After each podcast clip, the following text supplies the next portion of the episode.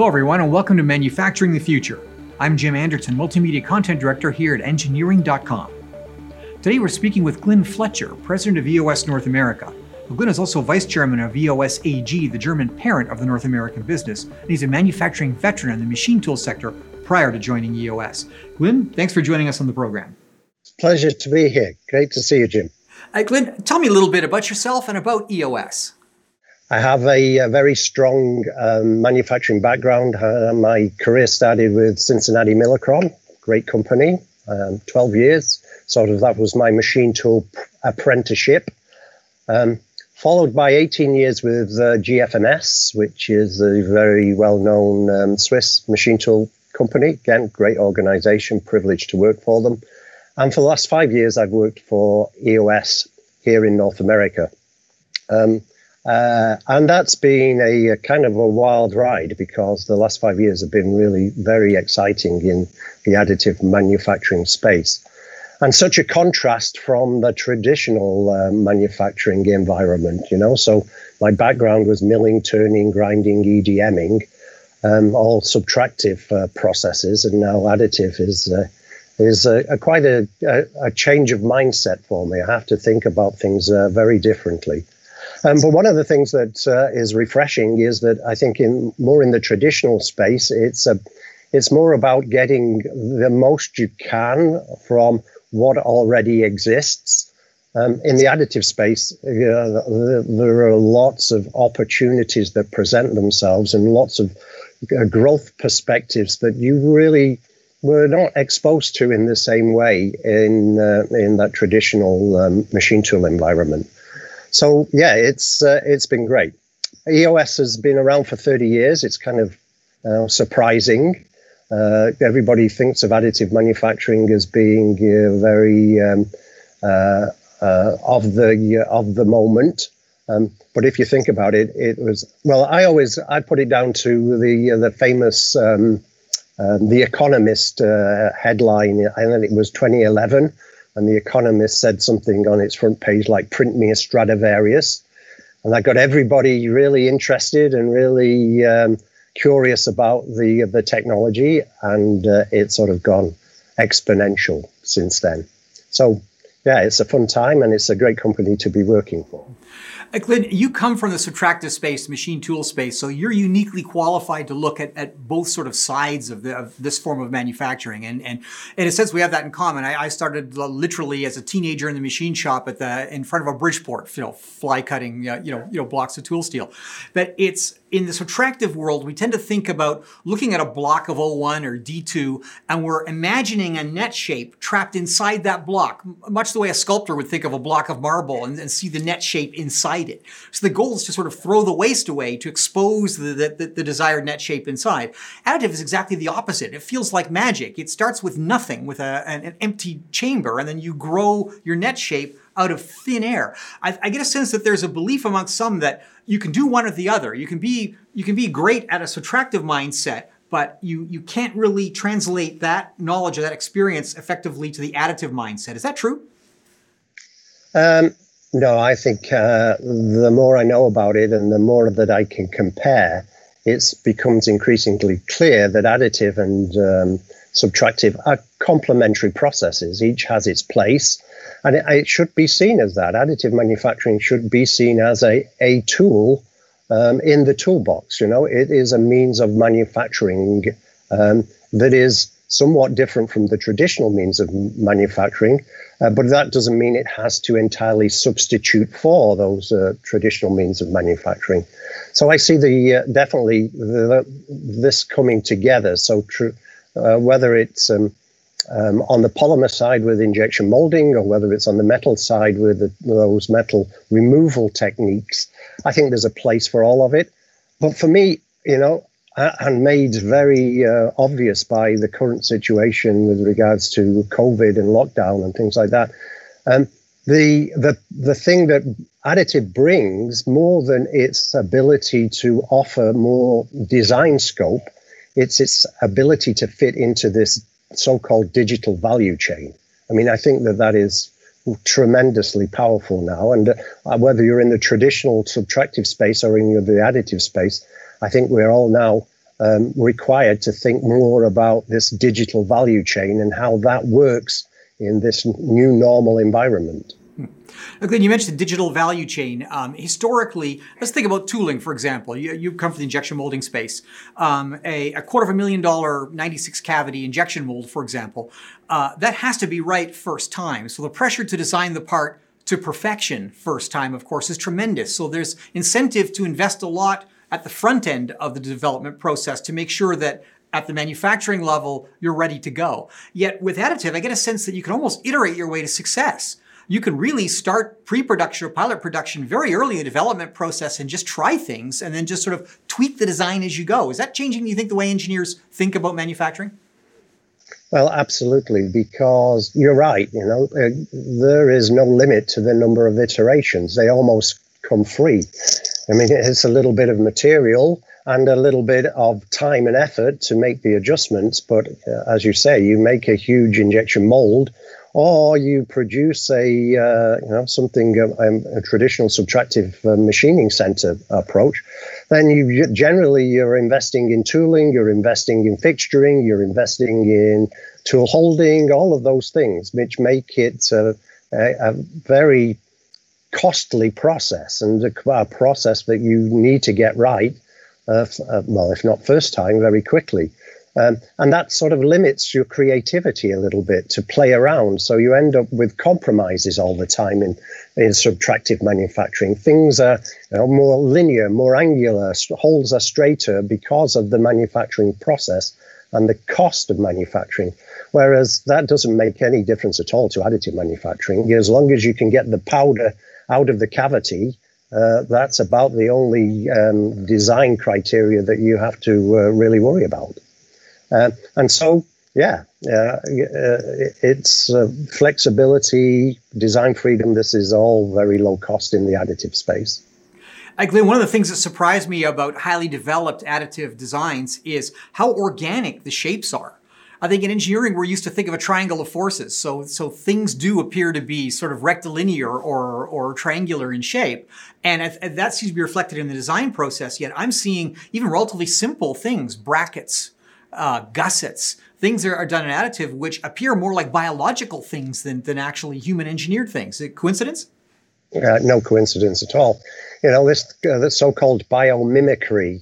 Um, what better model can you use than nature in terms of design? This has uh, evolved over you know million billions of years. Some of the things that we see in nature. So you know, given the fact that it has taken that long to evolve, there's got to be some, and has evolved successfully, there's got to be something said for the nature of that design. So why not mimic nature when you're designing? Why not use the uh, the uh, natural world as your template? Uh, because you do not have those limitations that I just described in the traditional uh, manufacturing space. The limitation of, of drilling, you can't drill. Cur- well, people will argue with this, but it's not so easy to uh, to drill a curved hole. It's very easy to create a curved hole in uh, in an additive design. So uh, yeah, there's a lot of things that you can do additively that you couldn't do um, subtractively uh, and it's great to have this um, bio ability because then uh, you can start to think, you could start to really expand your horizons. You know, I always think of additive manufacturing as giving you the ability to make better things in a better way. And uh, it starts with design, it goes through to um, development, into production, uh, and right across the entire supply chain. There's a lot of uh, advantages that could be applied. Glenn, you mentioned the uh, the infamous curved hole. Now, in the injection molding world, of course, the mold making world, the long-standing dream is you know the perfectly isothermal mold where the heat flow from every cavity is is exactly uniform to every cooling channel. And of course, in in if you're cross drilling and manifold uh, cooling in the back of a mold, that's impossible. But conformal cooling, that's been the dream forever. Is, it, is additive going to get us there? Are we going to reach a point where you simply have to use additive to make an injection mold? Um, well, whether you have to, um, I think that that's maybe a bit too profound, but why wouldn't you? I think now what people are beginning to understand is that yeah, conformal co- cooling gives you a lot of advantages. And maybe it's a little more difficult to produce the mold additive, additively. Maybe the mold may cost a little bit more, but the production advantages that you gain, you know, just the uh, the ability because of your um, uh, uh, improved cooling conditions to eject the molded component a few seconds uh, um, quicker. I mean, that's enormous. Uh, if you're if you're molding you know, millions or billions of parts, a few seconds here and there make an enormous difference. So, yeah, sure, there's a lot of uh, advantages to uh, to the application of conformal cooling in that uh, application. I, Glenn, in my experience of manufacturing, um, larger firms that had in-house tooling machining capabilities had a certain advantage. The design engineer could design something and then have a prototype or a functional prototype made, perhaps out of a, out of, of a non-durable material for a fit check, or even something just to show someone up the chain that this is what we want to do. And that's tremendously powerful. And smaller design engineering firms historically didn't have that advantage. They had to send drawings out for prototyping at great cost. Is additive going to be a way for smaller design engineering firms or consultancies to sort of win back some of that inherent advantage that their bigger competitors have?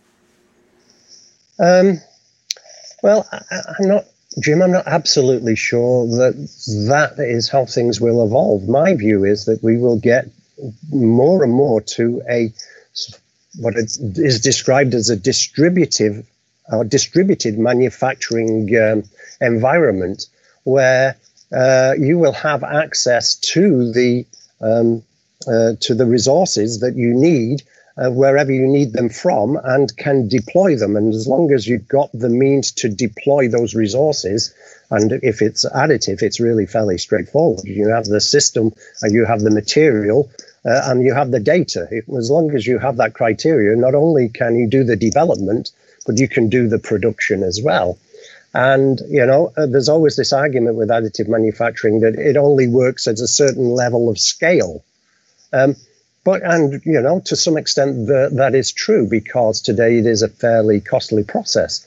Um, uh, comparatively, when you're trying to produce at scale. But more and more, you see organizations, really large OEMs, considering additive manufacturing not only in terms of the ability to produce the part, but its ability to fit into the supply chain and provide all of those advantages all down the line, like I described before design, development, um, uh, production, supply chain optimization, end of life control. All of these things are now well within the grasp of you know very small companies as well as very large companies because that's the uh, the very nature of the beast. Uh, Glenn, futurists have often talked about a coming age of mass customization, where if I want a toaster, I want my toaster, made, designed and built to my specifications, not the same one that everyone else purchases. Is additive a way to get there? Do you think that's the future? Um, absolutely. Uh, I think things will be made at a smaller scale. I think what we've seen and has been really emphasized uh, the importance of uh, the ability to be close to your customer, both in terms of uh, physically, geographically close to your customer and close to your customer culturally as well. So, you know, I think more and more we will see that people will want to have a, a much shorter supply chain. So, you, the, your ability to produce close to your customer will be important. But then, to your ability to produce close to your customer's specific requirements will be increasingly important. And you can't do that with mega factories. You know, these huge mega factories that are distributed around the world, whether it's in China or, in the United States or in Europe, or, or it doesn't really matter where it is. I mean, there are certain limitations to that. They only work at scale. They only become cost effective at scale. Um, but now, if you can break that down, if you can granulate that production requirement and you can spread it around, then um, you can fulfill those uh, objectives of being geographically close, so shortening supply chains, reducing cost as a consequence of that, uh, and being able to produce something that is specific to the environment, whether it's the individual customer or it's some sort of cultural issue that is different in the United States versus China or somewhere in Europe. That's a fascinating future. I was thinking at the at the other extreme. I'm thinking of things like the aerospace industry, for example, where it's not mass production; it's relatively limited production, but safety critical. Perhaps the nuclear industry is another example. Safety critical, um, small volume components. Many of these industries, the the part is regulated, but also the process to make the part is regulated as well. I'm thinking of a famous example we covered here at engineering.com of an owner of a Second World War fighter plane uh, who found that a he it was legal for him to repair a cracked exhaust manifold using a $200 Home Depot arc welder, but it wasn't legal for him to use advanced additive manufacturing to make a more durable, safer, higher quality replacement part because additive was not an approved process. For, for doing that, is the regulatory regime are, are they keeping up with the state of the art in, in additive? Yeah, uh, uh, well, no, I said yes, but you know, yes to uh, the uh, pretext and no to the context because no that's one of the problems you know? Uh, when asked you know what is the uh, the biggest challenge to additive manufacturing my usual response is uh, it is uh, the so-called habits of the present. It is because of regulation uh, and because of uh, you know a resistance to change uh, it takes a very long time, um, particularly in the commercial aircraft industry, to get something qualified and certified, and it's a it's an onerous process. So there's an enormous resistance to to changing that process because there's a lot of work involved in doing so. So there is uh, there's a resistance and reluctance, and not only is there the regulatory regulatory um, uh, resistance, but also you know, if you're a well, sorry to say, but if you know you're a 50 year old engineer who's an absolute expert in producing something traditionally subtractively, you're also going to be challenged by the concept of this disruptive technology. Um, and if you're an organization who have 50 of those engineers who've done all of your engineering over the course of the last, uh, you know, 20 or 30 years, and you've got a shop full you know, of, of um, a great example is you know, um, uh, we have an office in Novi, Michigan, right in the center of you know the uh, the big three Detroit automotive industry. Um, and it, from that office, I, am sure I could walk, you know, easily a 15 minute walk and find uh, half a dozen or a dozen machine shops of some description that would contain 300 CNC machines of some description. Um, and, uh, you know, there's a lot of sunken cost uh, there's a lot of sweat equity contained in those shops, and uh, uh, and you know we would be. Um, uh, it would be inappropriate, inappropriate, and you know would be foolish for additive on those people who are in the additive industry just to assume because you have a better way of doing things that automatically people are going to switch to the better way of doing things. It's going to be inhibited by regulation. It's going to be inhibited by sunken cost. It's going to be inhibited by the habits of the present. And so that's really uh, the big challenge at the moment is to try and, you know, slowly but surely, and we, it, we will, you know, it's not a question of if, it's only a question of when. Slowly but surely, we will uh, infiltrate and we will substitute. But um, it's quite a long process. Now, uh, you mentioned you mentioned Detroit. We're both familiar with it, the big three, and, and you're at that huge sort of supply chain, tier one, tier two infrastructure and support structure that exists, uh, in, you know, in that part of Michigan. Uh, the the sex appeal and additive is always the exotic part. We always want to see, you know, hot section gas turbine blades. You want to see fuel nozzles, spacecraft components, you know, this, this stuff. But many of us in manufacturing feel that the sweet spot is in fixturing it's actually in the things that make the things rather than the things themselves. Is is that an area where additive do you think is going to break out? I have a gut feeling that additive basically will be more valuable initially on, on the jigs and fixtures side of manufacturing than the part making side. You know, I think we're actually past that. I think we have convinced uh, the automotive industry and the aerospace industry that, um, from a tooling, jigs, and fixtures point of view, that additive is the way to go. Um, and now I think we're actually transitioning into more of the mainstream um, um, production. It's still, you know, it's still a little bit of a tenuous path. Um, uh, you know, there's the famous um, Gartner hype cycle where you start with the technology trigger, you go through this peak of inflated expectations, and you drop into the uh, I think it's called the trough of disillusionment. You know, whole you know seems a little a little abstract. Um, and I, I, I try to simplify that. And, and for me, for me, it's more of a question of going from the wow, which was additive, which is the Printmere Stradivarius wow, the cool biomimicry, the, all of those things, to the now, which is actually the migration of additive into what is the more boring space. So, you know, it doesn't have to be a really cool part.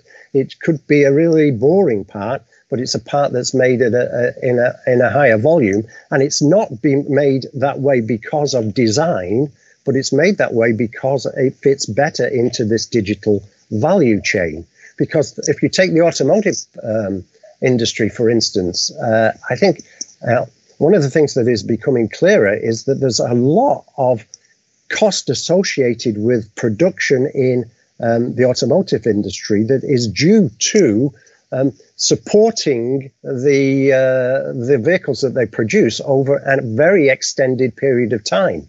And so, you know, you, you the, a model is uh, produced, it goes into uh, into the market, it reaches its end of life, but for 20 or 30 years after that, the automotive industry has to support that model with spare parts. And so, uh, in the automotive industry, there are in, all around Detroit there are huge warehouses uh, that contain not only spare parts on a uh, uh, on a just in case basis, but also the the dies and the molds and all of the tool sets that are necessary to go back into production um, when uh, when they need to uh, increase production because there is an increase in demand or or they run out of the spares that are c- contained in the warehouses. Now, if you think about it, if you start with a digital file and you produce something additively, you get the benefit at the design stage, you get the benefit at the development stage, and at the production stage, you can make a decision.